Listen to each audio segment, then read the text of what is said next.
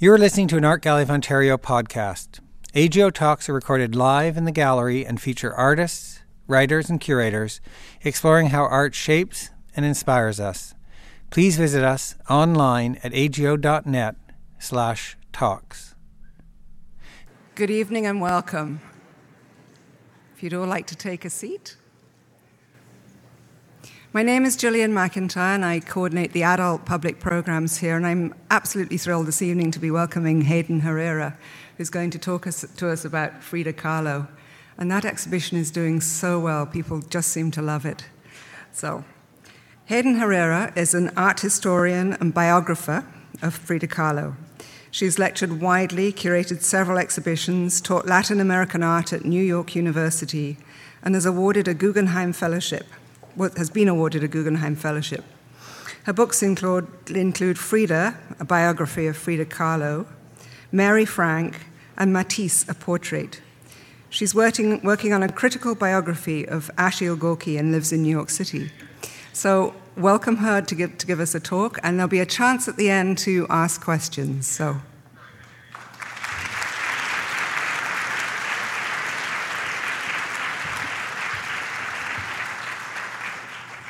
Good evening. I'm very happy to be here, and I think that exhibition of Frida and Diego is wonderful. I love the way it's paced, and you're all very lucky to have it in this city.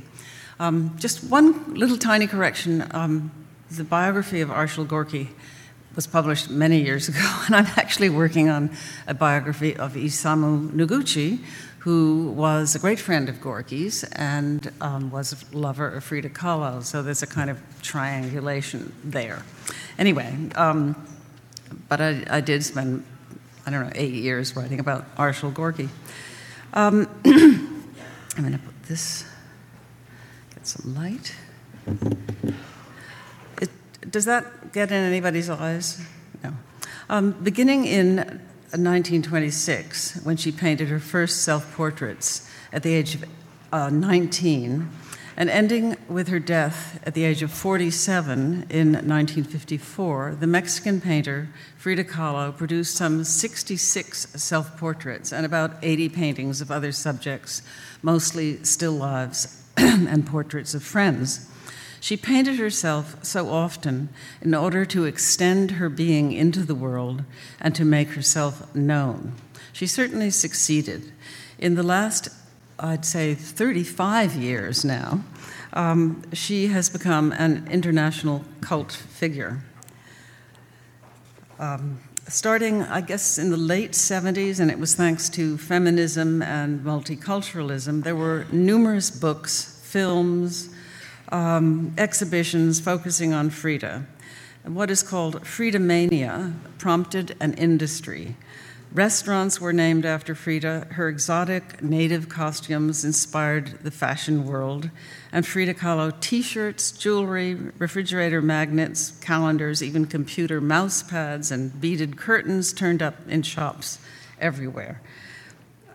Um, I just want to show you the latest iteration of Frida Mania. Um, Salomon Grimberg actually sent me this image. She's another Frida expert, and it's a, a Barbie doll, and there are actually several Frida Barbie dolls. So back to, let's go back to what's better. Um, and, and maybe about 10 years ago, um, the United States Post Office came out with a Frida Kahlo stamp, which caused a furor because people objected, saying she wasn't American and she was a communist. Frida Kahlo, Frida Kahlo has captured the imaginations of scholars, artists, and movie stars. You probably all know that Madonna was longing to play Frida Kahlo. I had an interview with her in which she said, Frida was a drama queen, and I can identify with that. and then you, maybe some of you probably seen the film that uh, Miramax came out with, and Salma Hayek played Frida. I think she did a great job. Um, Salma Hayek also was equally passionate in her identification with Frida Kahlo.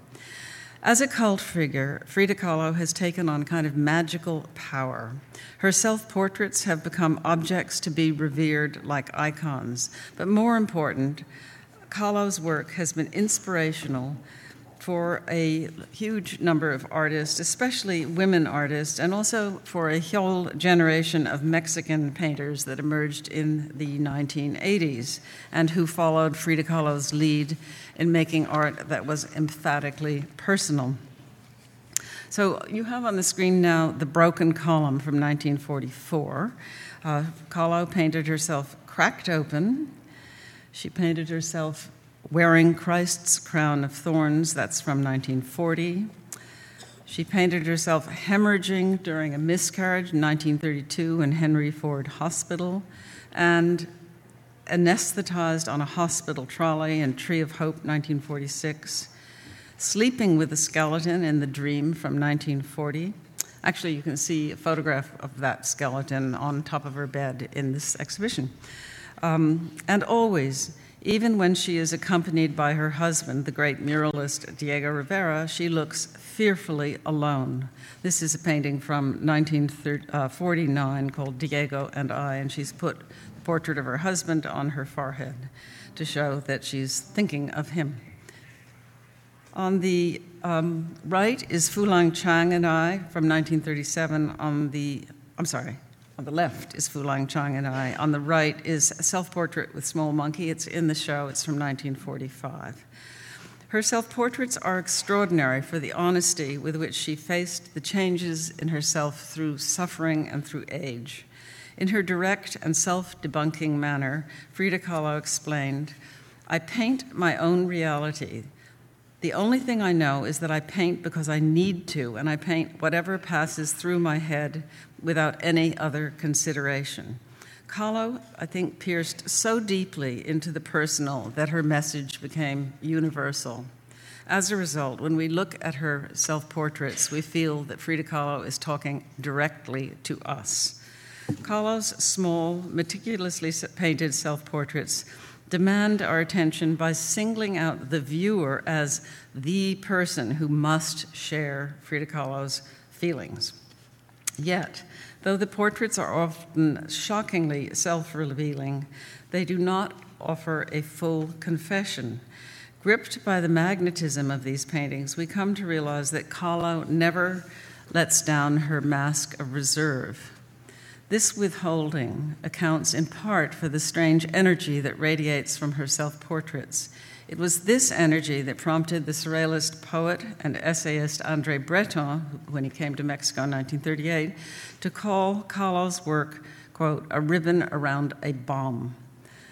The energy comes also from Frida Kahlo's intense need to confront and to communicate her pain. It was as if by putting the pain into a painted icon, she could free herself from it. I paint self portraits, Kahlo once said, because I am so often alone and because I am the person I know best. She certainly had time to know herself. In 1925, when she was 18, the trolley a trolley plowed into the bus that she was riding home from school, and it almost killed her, and it left her a partial invalid for life. And it was while recuperating that she began to paint. This is one of her. This is her first self portrait. It's from 1926, one year after the accident. Um, her first self portrait reveals that from the beginning, painting the image she saw in the mirror was both a self exploration and a way of attaching people to her and of holding their love. It was, in fact, a gift for her boyfriend, her school friend and boyfriend. His name was Alejandro Gomez Arias. And she gave it to him at a moment that he was this was after the accident. He was kind of pulling away from her and trying slightly to get out of the relationship. When she sent it to him, she wrote, quote, I implore you to hang it in a low place where you can see it as if you were looking at me. Feeling isolated by illness, Frida Kahlo painted substitute Fridas that could withstand life's blows and confirm her fragile hold on life. This dialogue with herself produced, I think, some of the most original and courageous imagery of the 20th century. To alleviate her depression over a miscarriage in Detroit that happened in 1932, Frida Kahlo embarked on the project of painting every year of her life, and she didn't do it chronologically, but this is the first one. It's called My Birth. Um, and she began at the beginning with My Birth, which expressed her grief. I think it was prompted by her grief over losing her, the, the baby in, in a miscarriage. Frida Kahlo was born in 1907 in Coyoacan, which is a southern suburb. Then it was sort of a suburb, but now it's part of Mexico City. Um, her father was a German uh, photographer who immigrated to Mexico in the late 19th century. He was very successful during the Porfirio Diaz uh, dictatorship, but then revolution from 1910 to 20, he actually wasn't, didn't get very many jobs, and they did not have a great deal of money. Um, Frida Kahlo's mother uh, was a Mexican of mixed Indian and Spanish descent. Frida Kahlo said of this painting, My Birth, how, that it showed how I imagined I was born, but it is a very peculiar nativity in that everyone in it is dead. She said, My head is covered because coincidentally with the painting of my birth, my mother died. Uh, so it's pretty complex. The dead mother is therefore Frida and her mother, and the baby is thus Frida and Frida's miscarried child. After the 1932 miscarriage, uh, Frida Kahlo began to make paintings, and it was really at Rivera's advice that resemble retablos. He thought she should make sort of retablos. They are these ex votos, or they're votive paintings on tin, and you see they're very small. They're about the size of a lawyer's pad, usually. Um, votive paintings on tin, and there's almost always an inscription in the bottom and in a scroll thanking the Virgin or Christ or a saint for the salvation that has taken place from some illness or disaster. Um, in my birth, Frida's my birth, the Virgin of Sorrows, you see it above the bed, pierced by knives, takes the place of the holy image. And like a retablo, my birth is painted on a small sheet of tin and it has a scroll, but the scroll was not say, filled in because there was, in fact, no salvation, nothing to be grateful for. It is a painting of a double death. Um, and as in many of her paintings, Frida Kahlo chose this small scale and kind of primitivistic style that she took from retablos in order to distance her horrific subject matter.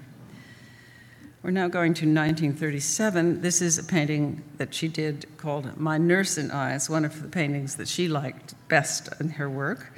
Um, Kahlo went on with the story of her life in My Nurse and I, which shows her in the arms of her Indian wet nurse.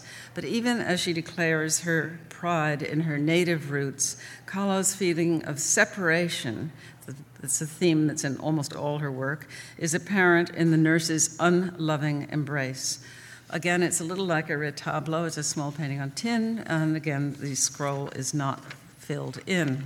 Kahlo said that she painted her own head as an adult because it was she that remembered her Indian wet nurse, and she gave her Indian wet nurse a Teotihuacan mask because she did not really remember her nurse's face. And for some reason, this is it's a beautiful painting, but it's not Frida Kahlo found it a comforting painting. She said, I came out looking like such a little girl, and she so strong and saturated with providence that it made me long to sleep. Yet I find the painting rather um, difficult, and the nurse, I think, embodies a kind of cruel fatalism. She is not protective. In fact, Frida Kahlo has taken the traditional Madonna Caritas image of the Virgin suckling Christ, um, and she's changed it in order to express her own feelings of loss and disconnection. That feeling of separation started very early. Kahlo said, My mother couldn't suckle me because 11 months after I was born, my sister Christina was born. I was fed by a nana whose breasts they washed every time I was going to suckle. In fact, they they fired the nurse because she was an alcoholic.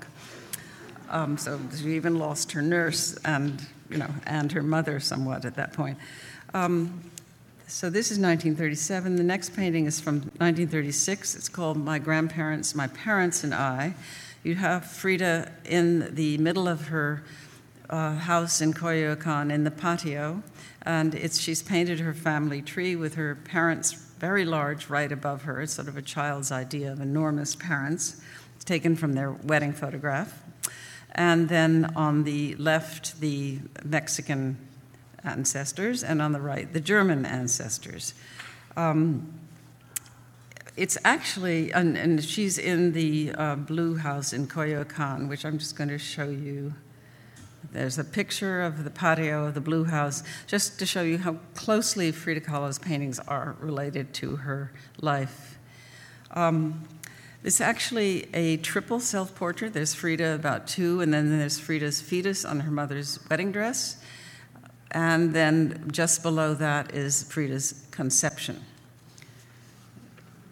The next painting, I would say, oh, this one is not so much autobiographical, but this is a painting of her father. She did it in 1951, Don Guillermo Kahlo, she called it. She identified much more with her father than with her very Catholic mother. Um, and the father almost, he had six daughters, two by a former wife and, and four by Frida's mother. And he said, um, he almost treated Frida as though she was the boy he didn't have. He, he said, Frida is the most intelligent of my daughters. She is the most like me. Her father was a very eccentric guy, very interesting, very eccentric character. Her father uh, taught Frida Kahlo um, photography, and actually she became almost like an assistant for him, so that her first use of paintbrushes was those little tiny retouching brushes for retouching photographs. Um, I think it's interesting that oh, on the right is a self portrait photograph by her father. He did a number of self portraits and he did a lot of portrait photography, which I think is very important influence on Frida Kahlo's portraits and self portraits. Um, at the age of seven, Frida Kahlo contracted polio and she was in bed in her room for a very long time. And her father was very close to her at that point and tried to cure her and gave her various sort of things to make her better. Um, this isolation that she felt, I think, uh, was something that stayed with Frida Kahlo for the rest of her life. Um, and then when she finally was able to go out and, and walk, um, she went out, let's say, in the, in the plaza of Coyoacan, and the other children yelled at her, Frida Kahlo, pata de palo, which means Frida Kahlo, peg leg.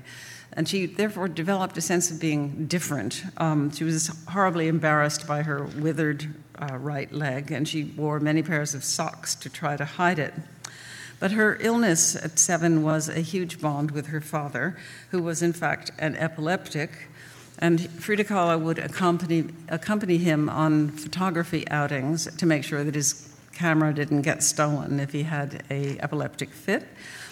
Kahlo said, My childhood was marvelous because although my father was a sick man, he had vertigos every month and a half, he was an immense example to me of tenderness, of work, photographer, and also painter, and above all, for, of understanding for all my problems.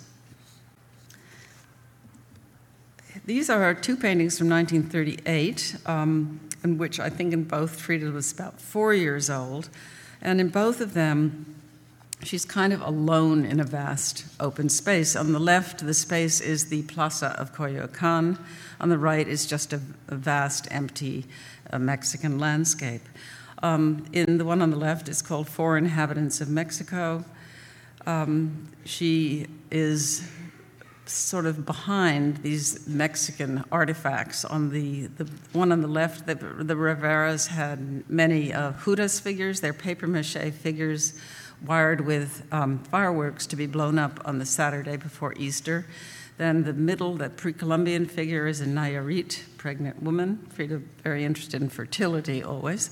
Then, of course, the subject of death, the skeleton, that's the kind of little skeleton that you could this is a big one, but you, usually are these little clay skeletons that children dangle on the Day of the Dead in Mexico. Then, of course, Frida had that huge skeleton on her, uh, the canopy of her bed. And then, all, way back on the right is a little straw rider. These are the kinds of uh, popular art or pre, and also pre-Columbian artifacts that Frida Kahlo and Diego Rivera collected, um, and that you can see in the Frida Kahlo Museum. I think in both cases, the great emptiness of space creates a feeling of estrangement. Um, Girl with Death's Mask on the, on the right, I think, may be have something to do with her memory of having had polio as a child. The yellow flower is associated with death in Mexico. In most of Frida Kahlo's self portraits, she is immobilized, cut off from her surroundings, and alone. She is disconnected from everyone except the object of her gaze, which is both us, the viewer, and Kahlo herself, since looking in the mirror and at her self portraits in progress made Kahlo her own chief spectator. In 1922, Frida entered the National Preparatory School in Mexico City. It was probably the best school in Mexico. Um, it's in the middle of Mexico City, and it was a center of ferment in the post revolutionary years. The revolution ended in 1920. And in 1921, after returning from a long time in Europe, um, Diego Rivera began his first mural in the Preparatorias uh, uh, theater. And Frida Kahlo was very much of a tomboy. That's a photograph of her about that time. Um, nevertheless, she developed a huge attraction to Diego Rivera, and she loved to make mischief about him. And she, in fact, soaped the steps that he had to climb in order to get to paint this mural, hoping that he would fall. But being a kind of graceful, lumbering elephant, he did not fall. Um, she horrified her school friends by telling them, quote, My ambition in life is to have a child by Diego Rivera, and I'm going to tell him so someday. Then, after three years in, in the preparatoria, came that terrible accident in 1925. Her spine was broken in three places. Her um, right leg was broken, and a metal handrail pierced her pelvis. This is a retablo that probably pre existed, and Frida took it and changed it to make it an image of her own accident. Again, you have the uh, Madonna of Sorrows up there, and her parents. This time the scroll is filled in. It's Frida Kahlo's parents thanking the Virgin for having saved her daughter, their daughter. um, Frida Kahlo was the doctors practically didn't bother with her because they thought she was going to die. Um, and she wrote to Alejandro, In this hospital, death dances around my bed at night. It really continued to dance around her bed for the rest of her life. And her life was a slow battle, uh, the long battle against disintegration. She had something like 30 surgical operations during her lifetime. But the accident did make her an artist. She was, as she put it, bored as hell in bed, and she needed a way to help support her family.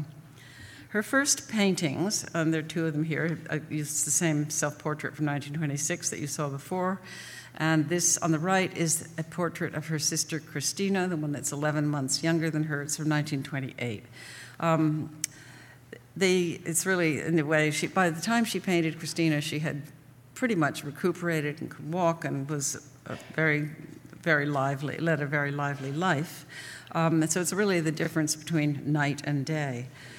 Um, in 1928, Frida Kahlo took her first, some of her early paintings to show to Diego Rivera, who was at work in the Ministry of Education in Mexico City. He admired the paintings, and some of you may know, he, then the courtship began. He very much admired Frida. And when she became involved with Diego Rivera, Frida Kahlo's art changed radically. This is her second self portrait. I'll just go back so you can, okay, look at the first one on the left and then the second one. Here she is, a, a contemporary Mexican girl, not a sort of, she called that other portrait your Botticelli to, to her Alejandro. Um, contemporary Mexican girl in cheap Mexican clothes, the kind you can buy in the market. She's sort of a, a mestiza. She's wearing colonial type earrings and pre Columbian jade necklace. What's happened here is that Frida Kahlo has espoused the ethic of Mexicanidad or Mexicanism that um, was shared with most artists and intellectuals in Mexico after the revolution. Everything Mexican, everything indigenous was revered. After she came to be uh, Diego Rivera's girlfriend first, um, she began wearing Tehuana costumes. He loved, Diego Rivera felt that Mexican women should wear Mexican costumes. And the costume from the Isthmus of Tehuantepec was Frida's favorite. She wore many others also, um, because the Tehuanas have a, reputation of being very, very strong women.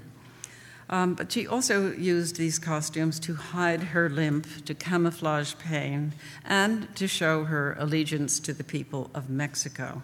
But beyond that, also to please her, uh, Diego Rivera. And after, this is um, from the, on the left, it's Frida Kahlo from 1929, and on the right, a Diego Rivera. It's called Girl with, Girl with Coral Necklace from 1926. Again, Frida Kahlo, probably influenced by Diego Rivera, started painting. She did a, a number of paintings of Mexican children in this rather broad, slightly mural like style. Um, but I think, I mean, Diego Rivera's um, Little Indian Girl is very much, I think, he painted a lot of Mexican children, and a lot of them were sort of for the tourist trade. They're kind of cute Mexican children. Frida Kahlo, you feel in this painting that she had a powerful empathy for her subject. Um, and something about that safety pin holding the dress together, I think, shows her sort of sympathy for this little girl. Um, and Diego Rivera were married in 1929, and on the left you see their wedding photograph. Frida Kahlo is actually smoking, which she is in various of her paintings. Um, her mother, when she got married, said it was like the marriage between an elephant and a dove. Frida Kahlo chronicled the marriage, the ups and downs of her marriage in paint, and the first um, example of that chronicling is the Frida, it's on the right, uh, Frida and Diego Rivera. It's from 1931. She did it in San Francisco, where they had gone. They spent most of the early 30s in the United States. Um, Rivera was in San Francisco making a mural for the San Francisco Stock Exchange, a good thing for a Marxist to do. um, in any case, I think this painting, even though it's fairly happy, um, shows the, the problems that could um, that, that, could be. Um, she shows Rivera. He's much bigger. He's much. His feet are planted strongly on the ground. He is the great maestro, and she is the worshipful wife. The body language suggests, I think, Rivera's immense egotism and his unpossessibility. Rivera was an incorrigible philanderer, and Frida Kahlo kind of put up with it most of the time, um, sort of joking about it. Uh, Frida Kahlo in this painting extends her arms towards him. She had to play the constant seductress. She said, quote, being the wife of Diego is the most marvelous thing in the world. I let him play matrimony with other women. Diego is not anybody's husband and never will be, but he is a great comrade. But for all her insistence that Rivera should be free, Frida Kahlo placed her and Diego's cla- clasped hands right in the middle of her painting. In fact, the pivot of her life was the marriage bond. Um, there is a drawing for this painting, which was done actually in 1930, so the year before. Um, she, uh, soon after they got married, which is in August of 1929, uh, she had a therapeutic abortion at three months. The fetus was apparently in the wrong position. She said, we could not have a child, and I cried inconsolably, but I distracted myself by cooking, dusting the house, sometimes by painting, and every day going to accompany Diego on the scaffold. It gave him great pleasure when I arrived with the midday meal in a basket covered with flowers. The um, drawing is very different from the, from the painting. She's sort of pulling away from him, and she, there was a fetus on her belly, but she actually erased it. But if you look closely at the original, you can see that there was, that she had put it there and then taken it away. So they were in um, the United States in the 30s, in San Francisco, Detroit, and New York City. In 1932, as you've seen, they went to Detroit where Diego Rivera was painting his great mural sequence in the Detroit Institute of Arts. On July 4th, Frida Kahlo had that miscarriage, very painful and dangerous one. And she ended up in the Henry Ford Hospital, so this is what she painted after being in the hospital. It's from 1932. In Detroit, the pain of miscarriage made Frida Kahlo focus her art on her most personal experience. She began to paint mostly self portraits, and it was here that she formed her distinctive style based on retablos, but also based on Mexican colonial art and on popular art. Um, here on the right, you see a little clay hospital scene. There were a bunch of them in the market in Guadalajara that I bought. This one, they're sort of a joke, but they're a little macabre. Um, sometimes some of them have a, a, leg severed, and this one is the heart taken out. Anyway, it says Ultima Lucha, that means the last battle. So Frida Kahlo would have found that sort of funny, but she would have re- related to that as part of her, some of her bloody subject matter comes from that kind of thing. Um, painting, um, the painting, I'm going to go back to the whole one. The, um, the Henry Ford Hospital, it's, as, it's like a retablo. This time there's no scroll, um, but with the these are all images that were sort of symbols of her miscarriage, that they take the place of the floating holy image in retablos. The Frida, again, is in a vast empty space, creating that feeling of loneliness. And in the far distance, you can see the Ford's Rouge plant, where Diego Rivera was busy making studies of industry, of the, the automobile industry, in order to paint his Detroit Institute of Arts mural, so that you have the feeling that Diego is far away and occupied with something quite different from what she's occupied with. Um, this nude is sort of interesting in that it is not a nude that's the object of the male gaze, but rather it's a depiction of herself as she felt herself to be. She did not like Detroit. Um, this is self portrait on the borderline um, of Mexico and the United States, also painted in Detroit. And there's a photograph of showing you more or less the scale and her funny little easel that she set up in the hotel they were in in Detroit. So Mexico is on the on Frida's right, and the United States with burning the American flag with Ford smoke um, on the on her left. Um, she clearly prefers Mexico, but it doesn't look all that great either. So it seems to be in a state of sort of collapse and decay. Um, anyway, after losing the, that child in Detroit, that theme of childlessness recurs often in Frida Kahlo's art. Uh, for example, in Me and My Doll from 1937, uh, here she is again smoking with a kind of ugly looking doll, nothing like a baby and not even really touching her. Touching her. It's not an intimate mother child relationship. Um, she said, Painting completed my life. I lost three children. Painting substituted for all of this. I believe work is the best thing.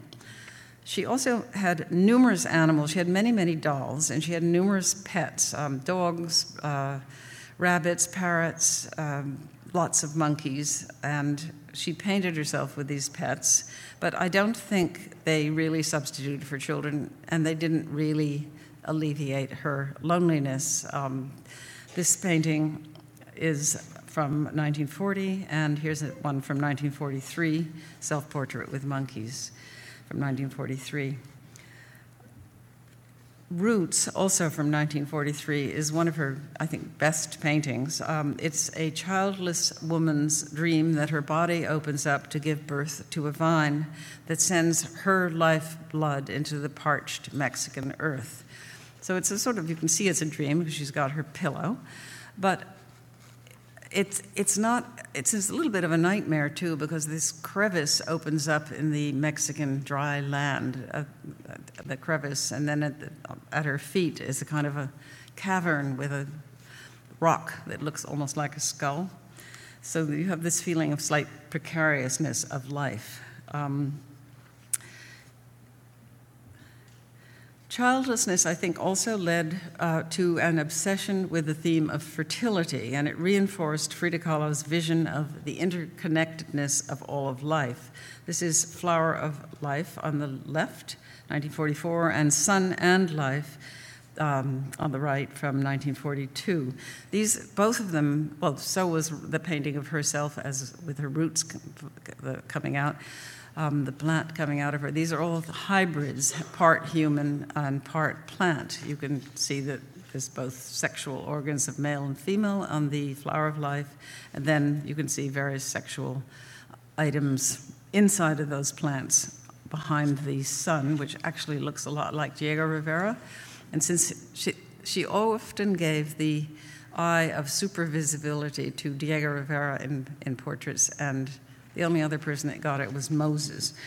Um, anyway, they were in New York in 1933, where Diego Rivera was painting his Rockefeller Center mural. You probably all know that he put Lenin in, in it on the right around May of 1933, and he was then fired from Rockefeller Center. And a year later, um, Nelson Rockefeller had it chipped off the wall, which created enormous protests in the art world. But while he was painting his um, big political painting, um, she was busy painting this tiny little painting called My Dress Hangs There. It was sort of her own little political manifesto. Um, she was horrified during the Depression years seeing how the rich were sipping cocktails and the poor were standing in bread lines. And actually, the bottom part of the painting is um, a collage of different newspapers. There are bread lines, there's an army doing something, and there are protest movements. Um, they're so small, it's really, really hard to see. Um, she is also sort of spoofing American values, um, sports um, with the trophy there, then plumbing, very important in the United States, plumbing, and um, the telephone. You can see just behind the toilet, there's a telephone that wire goes in and out of most of the buildings. And then Mae West over on the left. Rivera adored Mae West, so clearly Frida hated her and decided that she was going to burn up over on the, on the left. Then behind, you see Trinity Church on the left, and then in the center of the painting is Federal Hall. They are linked by a ribbon. There's a red dollar sign in the stained glass window of Trinity Church, and then they're linked by this red ribbon. Um, and um, she seems to have felt that. Um, somehow Protestantism and capitalism were closely related.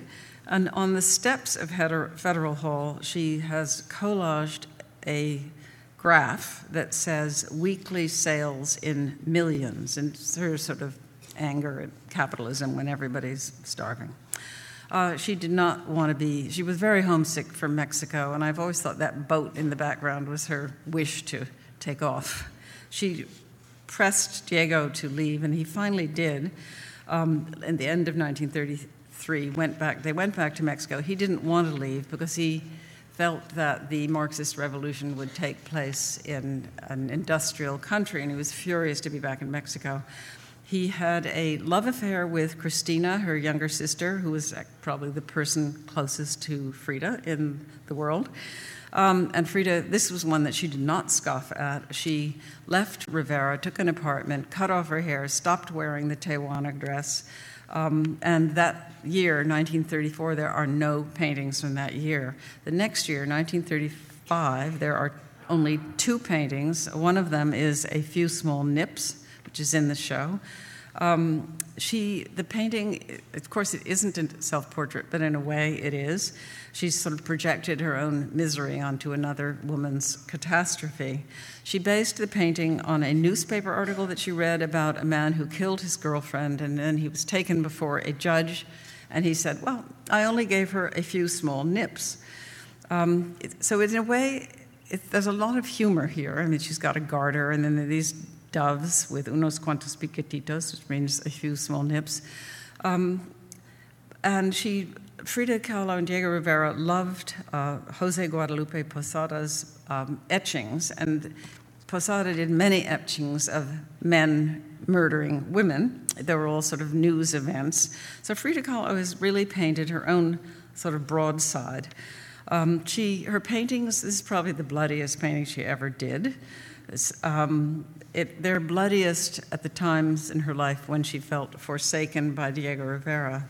She said about this painting that she needed to paint it because she felt murdered by life. She, in fact, tried to murder the painting. If you look, look when you see the exhibition, you'll see that there are stab marks. She stabbed the frame, the upper part of the frame. Um, two years later, she was able to paint the pain of this horrible affair that Diego had with her sister in a painting called Memory, 1937.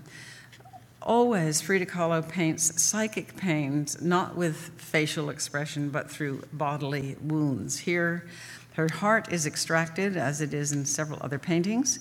Um, there is a rod going through the place where her heart was, and a cupid on either end, which is sort of the vagaries of love, with ups and downs of love, seesawing with Diego Rivera. Um, she has she looks quite helpless with her schoolgirl clothes and her Tehuana dress and one arm in each, but she has no arms and a broken her foot. She actually had many foot operations during this time, so that's what that bandaged foot is about. I'm showing you just a, wonderful photograph of Frida Kahlo by Manuel Alvarez Bravo, the great Mexican photographer, who seemed to have caught the idea of the importance of dress uh, to Frida Kahlo. In 1937, oh, I just wanted to show you this is the kind of source for Frida Kahlo's bloody paintings. If you go to any Mexican church, there's usually going to find a saint or Christ in this case, um, all bloody and, and a very, very graphic and grueling kind of image. So, but this is, in fact, a, a Bolivian uh, 17th century Christ, but you could find similar kinds of things in Mexico, and that was a big source for Frida Kahlo. Um, in 1937, Diego Rivera secured asylum for Trotsky and his wife. He went to the president of Mexico, Cardenas, and, and Trotsky was able to come to Mexico, and Frida Kahlo lent him her blue house in Coyoacan Kahlo and Frida were then living in San Angel, not far away. Um, Frida Kahlo had a brief love affair with Trotsky, and after she s- stopped the love affair, um, she gave him this painting. She made it for him. It's actually dedicated in that little scroll to Trotsky on his birthday. Um, and it's interesting that she painted herself as a sort of certainly upper middle class or even upper class um, girl, not any kind of, of revolutionary. Um, the source, Frida Kahlo and Diego Rivera both loved 19th century Mexican folk uh, portraiture, especially that of uh, Jose Maria Estrada, whose Lady in the Red Dress you see on the right. That, Rivera also loved it and that kind of thing, and made many paintings that were influenced by such folk portraiture. In 1938, um, Andre Breton came to Mexico and he was astonished by Frida's work and claimed her for surrealism. Probably the one painting that almost could be said to be surrealistic by Frida Kahlo is this one from that year, that, from 1938 when Breton was in Mexico. But it's actually, in, in a way, it's very realistic. It's a bathtub reverie. Uh, you can see her feet there and her legs, and um, about the past and about death. And there's two Fridas on a sponge over here, and over there is Frida drowning and her Tehuana dress floating around. Um, Frida, I do not think was a surrealist. Uh, her fantasy is based very much on Mexican popular art. Her art was not about trying to mystify you or give out uh, enigmas. It was very directly and simply based on her life. Frida Kahlo said, I never knew I was a surrealist until Andre Breton came to Mexico and told me I was. I never painted dreams, I painted my own reality. But certainly, surrealism helped follow uh, Frida Kahlo to follow her own fantasy, and it also helped in her career because Breton's recommendation led to her having an exhibition in 1938 at the Julian Levy Gallery in New York, which is a surrealist oriented gallery. And then in 1939, Breton organized a big show called Mexique, and he included that all of Frida Kahlo's paintings from the Julian Levy show. So she went without Rivera both to New York and to um, Paris, and she said she wrote to a lover. She took many lovers um, over the years, among them, as I said, Isamu Noguchi and Trotsky, but Nick Muray, who took many of the photographs in this exhibition, um, had a love affair with her in 1939, possibly, and probably earlier too. She, so she wrote to him from Paris about her opening. She said, There were a lot of people on the day of the opening. Great congratulations to the Chikua, that's her nickname. Among them, a big hug from Juan Miro. Great praises for my painting from, from Kandinsky. Congratulations from Picasso and Tanguy, and from Breton and from other big kakas of surrealism. um, she did actually sell a painting to the Louvre. It's this uh, self portrait. Um, which is actually painted on the back of glass. It's that Hinter glass. Um, you know, she paints on the back of the glass, and it's, it's a very small and very beautiful self portrait. Rivera was hugely proud that she managed to sell to the Louvre. I'm just looking for water. Um, so she went back to Mexico after Paris. She didn't really like Paris. She felt the only person that worked was Marcel Duchamp, who was a good friend. Hmm. And um, Um, and when she got back, things were not good with Rivera. Well, nobody knows exactly why, could have been political reasons, but he asked her for a divorce. And she was miserable about that. Um, she wrote to Nick Muray in English. Uh, she said, Two weeks ago, we began the divorce. I have no word to tell you how much I've been suffering knowing how much I love Diego, you must understand that this troubles will never end in my life. Now I feel so rotten and lonely, it seems to me that nobody in the world suffer, has suffered the way I do. Her English wasn't all that good. Um, but of course, it will be different in a few months. So, this is one of her two large paintings she ever did. It's in the Museum of Modern Art in Mexico City. Um, actually, during this period of her divorce, even though she was quite de- very depressed and very much, she had horrible back problems. She was in traction, it was awful. Uh, she painted many of her most powerful self portraits. Um, I'm just going to show you this one that we saw earlier Self Portrait with Thorns uh, is from the divorce year. Um, it shows that she identified her sufferings with those of Christ. Um, again, she never lets go of her implacable um, calm, and everything is shown by wounds. There's her blood is dripping from these, from the crown of thorns, is making her bleed. And I have the feeling painting these sort of stoic images of herself actually gave her strength. Um, going back to the um, two Fridas, um, she said that the one on the right wearing the Tehuana dress is the Frida that Diego had loved, and the one on the left with the Victorian kind of wedding dress is the Frida that he no longer loved. And in the Tehuana Frida on the, on the right is holding a miniature portrait of Diego Rivera as a child. From the frame, a red frame of that miniature, uh, springs a vein that goes through both Frida's hearts, and that the Victorian Frida tries to stay the flow of blood, which originates in Diego unsuccessfully. I suppose it's trying to get rid of love, but because the blood keeps dripping and actually it drips on her dress, and then some of those flowers down there have turned into blood splotches. Kahlo wrote to a friend, a critic, about this um, painting. She said, the fact that I painted myself twice, I think, is nothing but the representation of my loneliness. What I mean to say, I resorted to myself. I sought my own help. This is the reason why the two figures are holding hands. There is little more I am able to explain because all the truly lively motives for this painting are without doubt subconscious. I believe the clear object of this painting is the relation between my inner life and Diego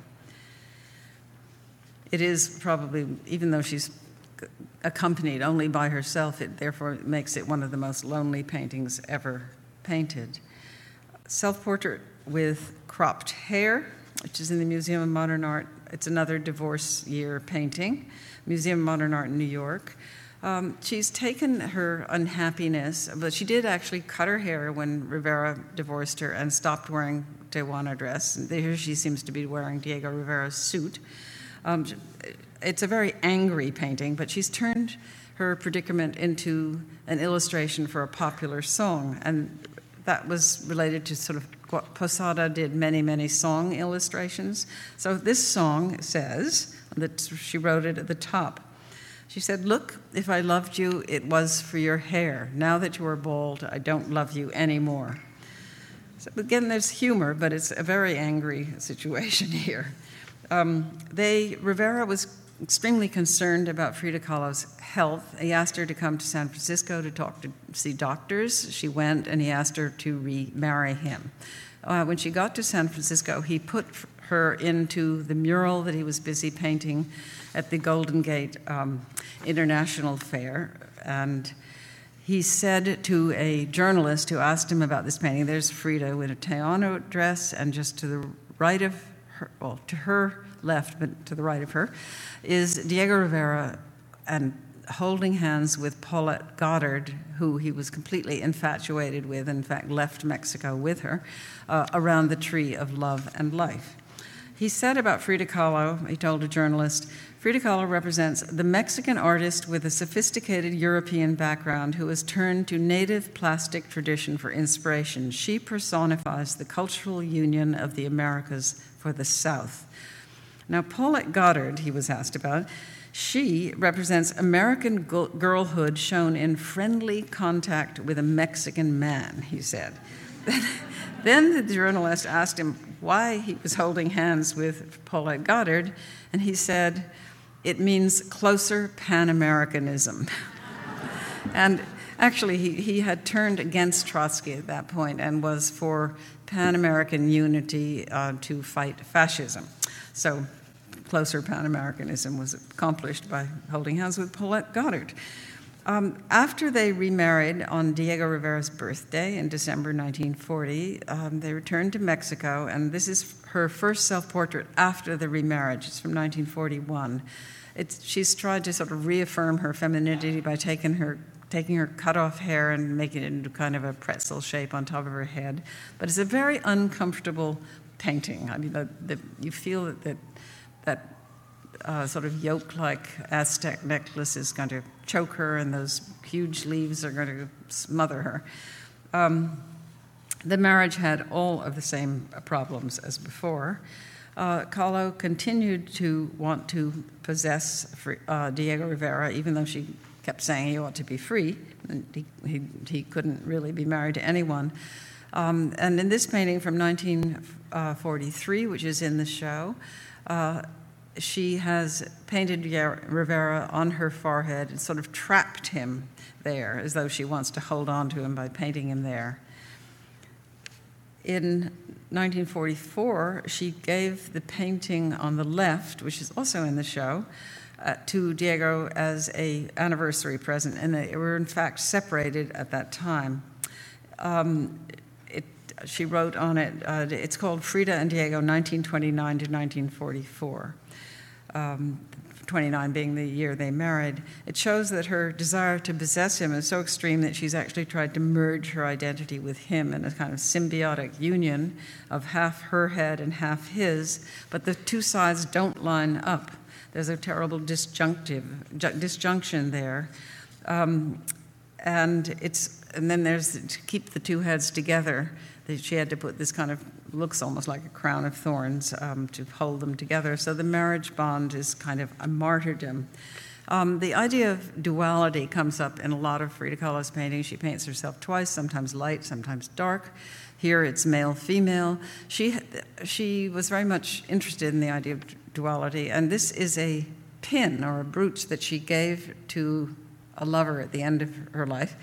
Um, it's a tiny little thing. It's probably that little head from Tlatilco that she had mounted on silver is probably about an inch tall.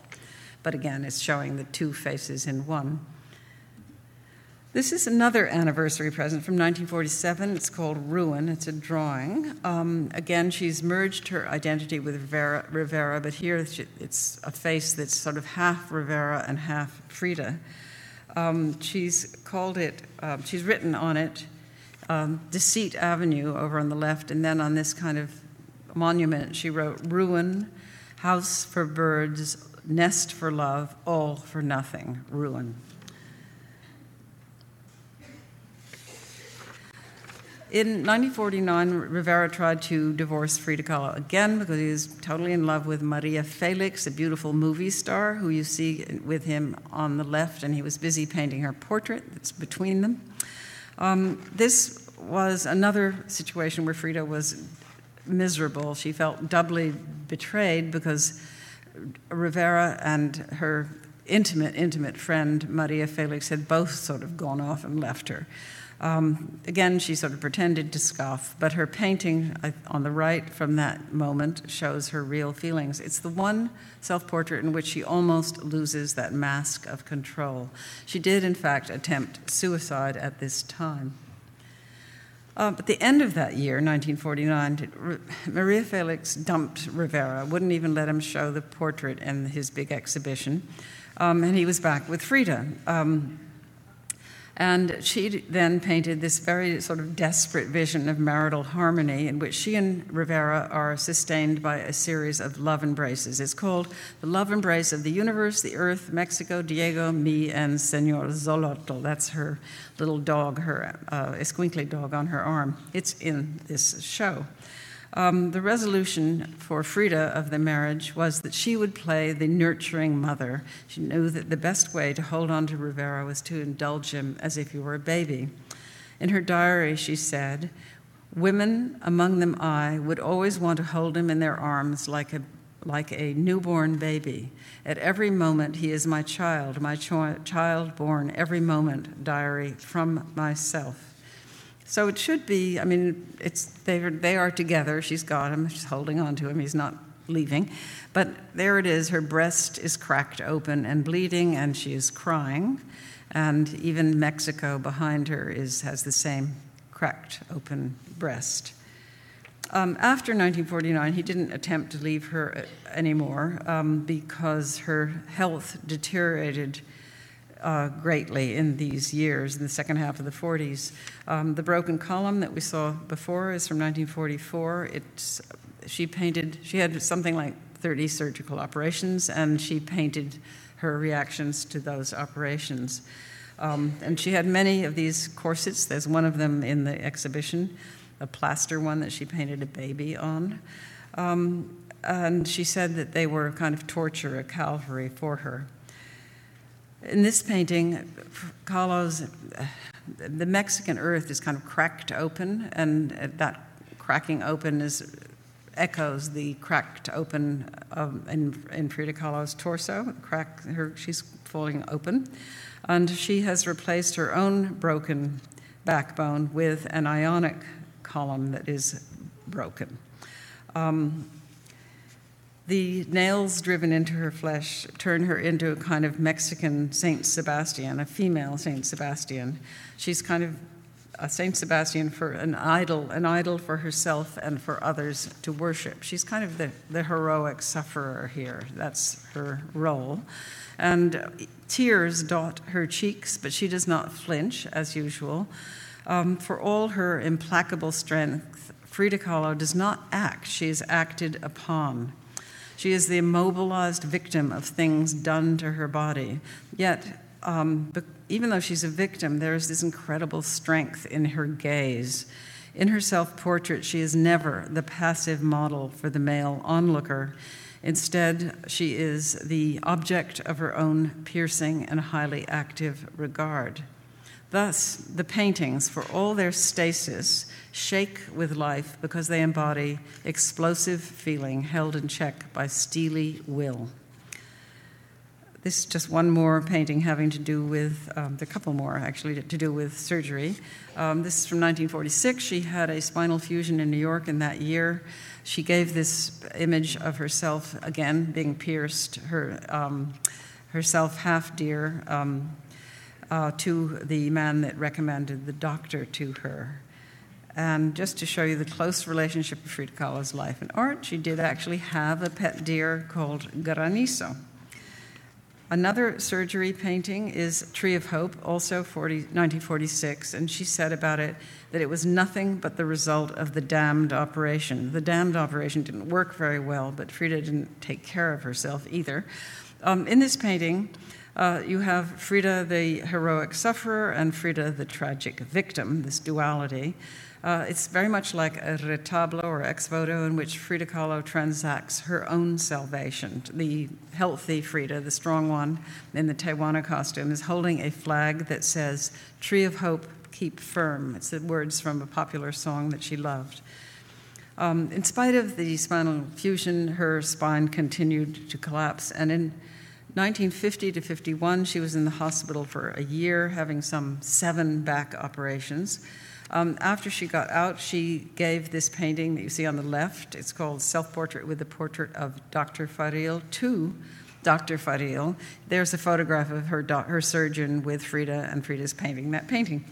Um, she's clearly saying in the painting that she's painting from her heart, and the pigment is actually the blood from her heart. Um, the, again, the painting is like a retablo, but this time with Dr. Farill as the holy image. She said, Dr. Farill saved me. He gave me back the joy of life. She also said, though, that she didn't know if she'd be able to walk again and that she felt, quote, a desperation that no words can describe. She tried to eradicate that desperation by clinging to her famous alegria or happiness and by painting, but her will to live was nearly broken when in 1953 her right leg was amputated at the knee in her journal, she made these two images at that time. On the left, she did the, these two bro- broken foot there and leg. She wrote, Feet, what do I need them for if I have wings to fly? And on the right is a, all the way on the right on this right hand image is a is Frida falling apart, and she wrote, I am disintegration. In her last year, she painted this Marxism Will Give Health to the Sick, 1954. Politics at this point, she became a Stalinist. Um, she was vehement about the whole thing. It was almost like a religion for her. It sort of held her together, and it also made a connection with Diego Rivera, who was longing to get back into the Communist Party. He'd been kicked out in 1929. Um, so Kahlo at this point wanted to make political art, but she her paintings are always end up being self-referential. This is like a retablo in which Marx, the white-haired bearded man in the sky, enables Frida Kahlo to cast aside her crutches. Um, it's very crudely painted. At this point in her life, she could only paint for short periods tied to her wheelchair. Um, and she was also taking enormous amount of drugs, um, morphine and every and Demerol and every other drug um, so that her handling is, no longer has that incredible refinement of her earlier paintings. The last image in her journal is this black angel uh, that you see on the right and this sort of falling apart body on the left. Her last words are, I hope the exit is joyful and I hope never to come back. She committed suicide almost certainly uh, from an overdose in July of 1954 uh, her, she gave for some, probably because she planned to do it, she gave Diego Rivera her anniversary gift to him well before their anniversary, which was in August. Um, after she died, Diego Rivera gave her house, the Blue House in Coyoacan, to the people of Mexico um, as a m- memorial for Frida. And he said, too late now, I realized that the most wonderful part of my love um, of my life had been my love for Frida. In the Frida Kahlo Museum, um, which is a wonderful museum, you should visit it, is this painting um, called Viva la Vida. It's the last painting she did, and she, it's, I think, sort of salutes the fullness of life, but also recognizes the imminence of death in her final days, she wrote Viva la Vida, long live life, on that front um, slice of watermelon. And it's interesting that in this show, Diego Rivera's last painting is a great big still life of watermelon that's in your show. Maybe he was thinking of this painting. Um, in her last terrible months, Frida Kahlo wrote in her journal, I have achieved a lot. I will be able to walk, I will be able to paint. I love Diego more than I love myself. My will is great, my will remains. And I think that will, that force of will of Frida Kahlo's is her chief legacy. It does remain. And to this day, thanks to the story that she told in Paint, Frida Kahlo's example of strength, in adversity is there to fortify us all. Thank you very much, and I will take questions. Thank you.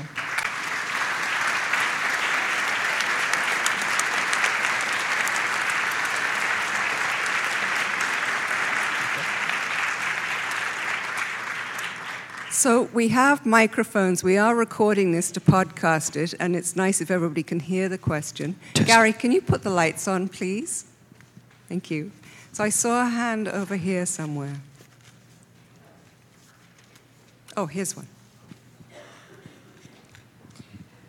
This is, it's just a simple question, really. When you refer to the Frida Kahlo Museum, are you referring to the Doris Al- Olmedo collection? No, the, Dolores the Blur Almedo House? was sort of the chief person who ran the uh, Frida Kahlo Museum, and she has a wonderful museum, or she's now dead, but she has a marvelous museum in a little further south in Mexico City. Um, but the Frida Kahlo Museum is Frida Kahlo's house where she was born and where she died, and it's sort of run, I think, now by the Bank of Mexico.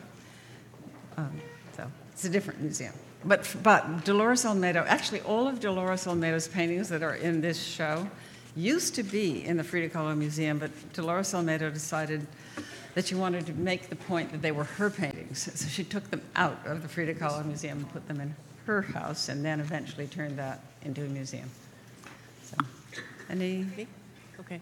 I think I'm next. Um, I've read with great interest your book of 19, uh, 1983 and your I- I subsequent can't- book I can't of. hear, but I've read with interest. Can you hear me? barely. Okay. Your uh, 1983 biography and then your 1991 um, supplemental book Right. with pictures. And I'm just wondering here we are in 2012 uh, what you wish you had said or wish you hadn't said those years back. Well, I was, I was telling somebody earlier that, you know, sometimes I think if they came out with another edition, would I change anything? And I don't think I would, because that was a piece of my life that's over. um, but the only thing I might change is that I believed that she was Jewish because Diego Rivera said so, and she said so. And apparently, according to these scholars in Germany, she wasn't, but she just pretended that she was. So that I think I would change that fact. Um, but other than that, I think I would leave it alone. Hello, uh, great collection of uh, pictures. I was wondering in total, how many pictures did Frida do over her lifetime uh, that are recorded, and uh, how many of those are going to be here tonight? How many? Um, I'm not sure how many are in this show, but they're less than 200. I, I would say maybe 180 paintings, something like that. They, but there's a new one that I'd never seen before in this show that seems to belong to the Dolores Olmedo Museum. And it looks okay. I mean, there are so many Frida fakes, and I keep being sent images of Frida fakes, and they're quite terrible. But the one here looks pretty good. It's that heart, heart with a cactus, and I don't think it's a fake. I think it's real. Um, any other questions? First off, thank you. That was a terrific lecture. It was a pleasure to meet you because I also had your book when it first came out in the 80s. It was very inspiring. Um, I had seen a, an exhibit in Arizona some years back, and they were her students' work. And I, I rarely hear uh, publicly that she had these private students who were inspired by her, who spun off and did you know beautiful work themselves in Mexico. Can you shed some light on that, on some of Uh, yes, who these she individuals started were? out teaching at, at a school called La Esmeralda, but she, her health wasn't good enough, so then she took her favorite students, or the ones that loved her. There were about five of them. They, they called themselves Los Fridos. One of them was a girl, but that's okay. and they, um, I've interviewed a couple of them, and they totally revere Frida Kahlo. They just love her. And she was a wonderful teacher. She'd take them out um, to the pyramids, and they'd sit around and draw. And she was, and then she'd also drink a lot. And then she had him do a mural in Coyoacan in a in a wash, a place where washerwomen could wash clothes in a public wash place. Um, and she was a great teacher, apparently. They, they adored her. Um, some of them are quite good painters. There's one called Bustos that's quite good, but yeah, they're not as good as Frida. You're welcome.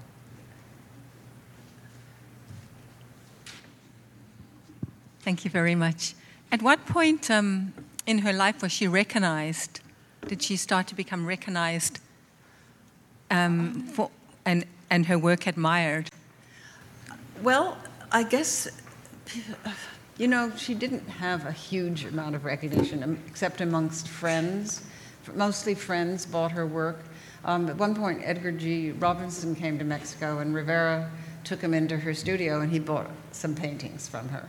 But she, she wasn't famous, but she was known because she was Rivera's wife, partly. I mean, people, for a long while, a lot of Mexicans found her paintings very odd.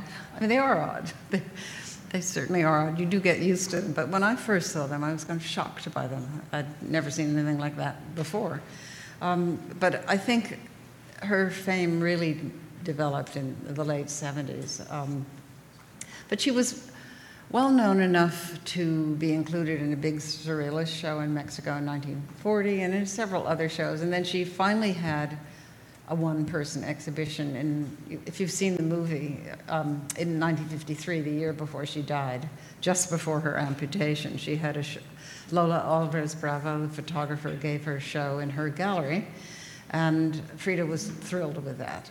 Um, she was told she wouldn't, shouldn't go to the opening, but she went anyway with, with her bed, in her bed. So. Hi, I have uh, two questions. One is uh, could you tell us about her formal training? Did she have any? And the other question is uh, I understand that Madonna is a major collector. Could you talk about Madonna is a major collector, is what yes. I've heard. Okay. Could you talk about the extent of her collection? Okay.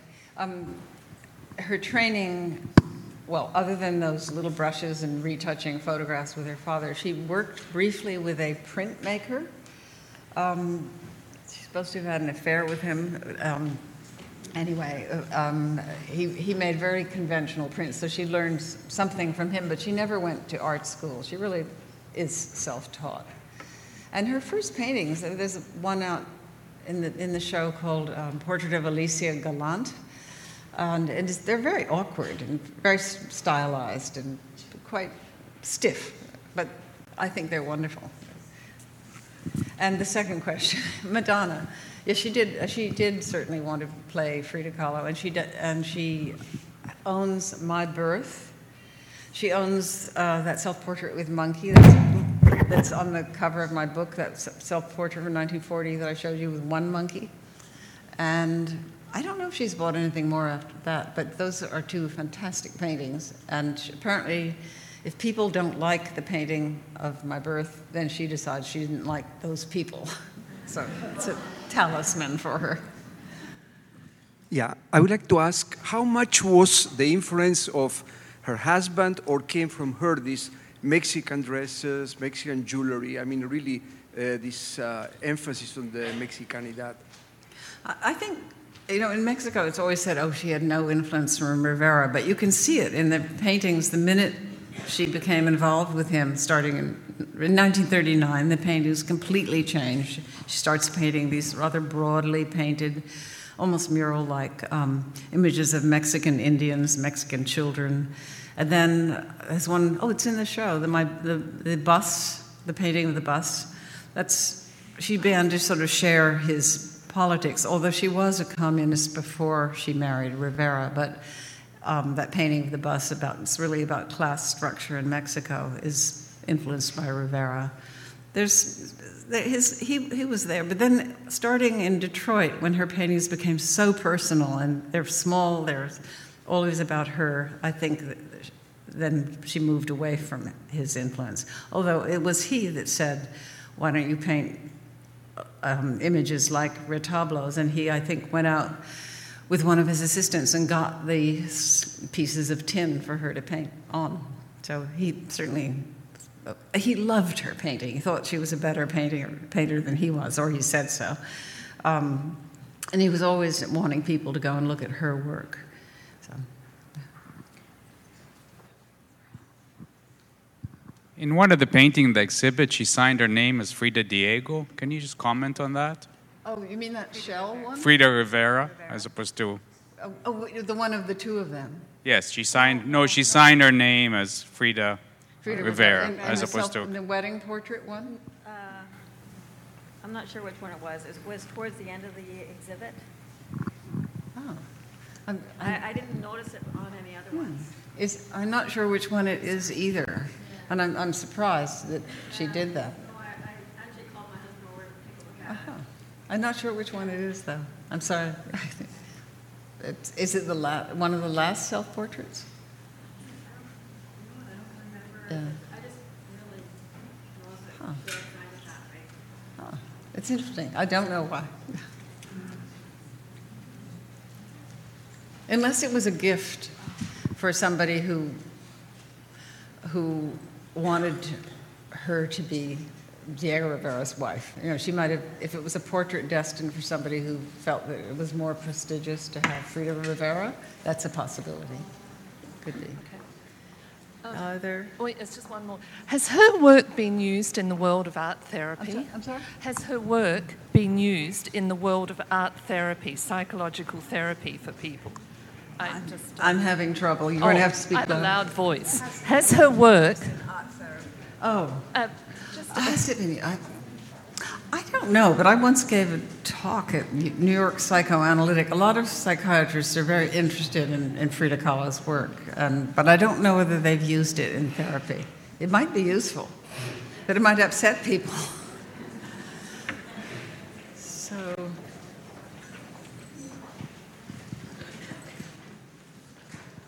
I'm actually a therapist, so I, I, I appreciate that comment.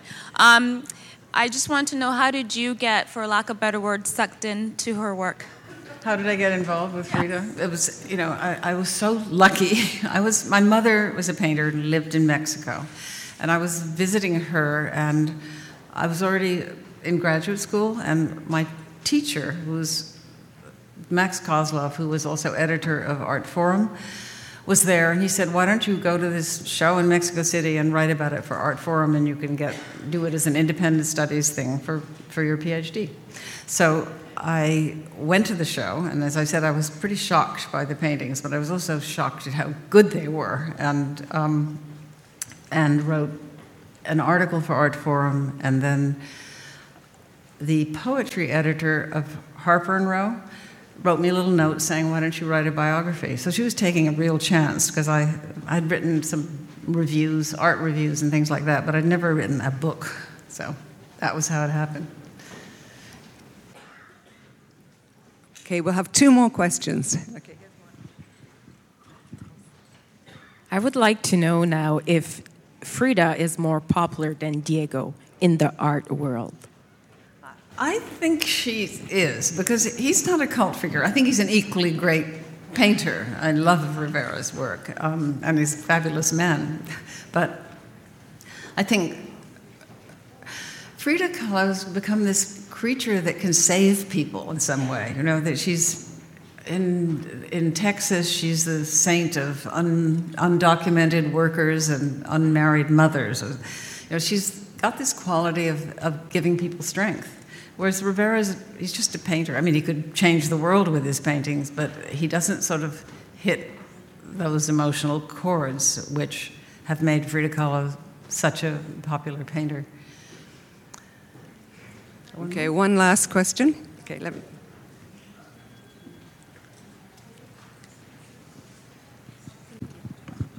Hello.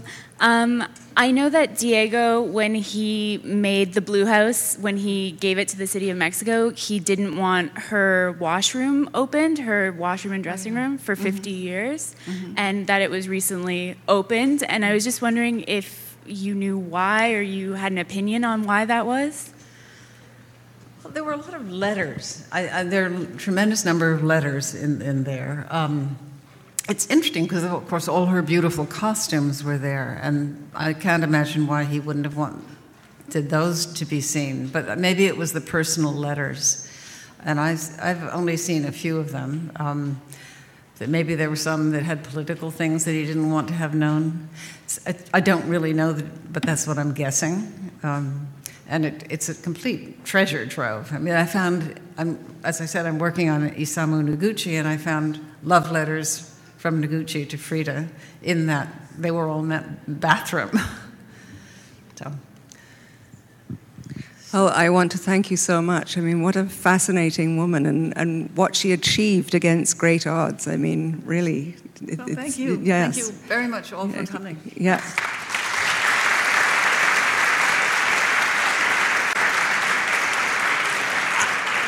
I, I, just want to say before you all go, we have two more programs. We have a film on January 9th, which is free, first come, first serve. And that's a second a screening of Frida Naturaleza Viva by Paul Leduc as the director. And then on January 16th, we've partnered with Sotheby's, Canada, and they're bringing us Carmen Melian, who's their Latin American expert. And she's going to talk about the market and Frida and Diego, and that will be a fascinating evening too. So thank you very much. Thank you for listening to this Art Gallery of Ontario podcast. For additional recordings, as well as information on upcoming programming and events, please visit us online at ago.net slash talks.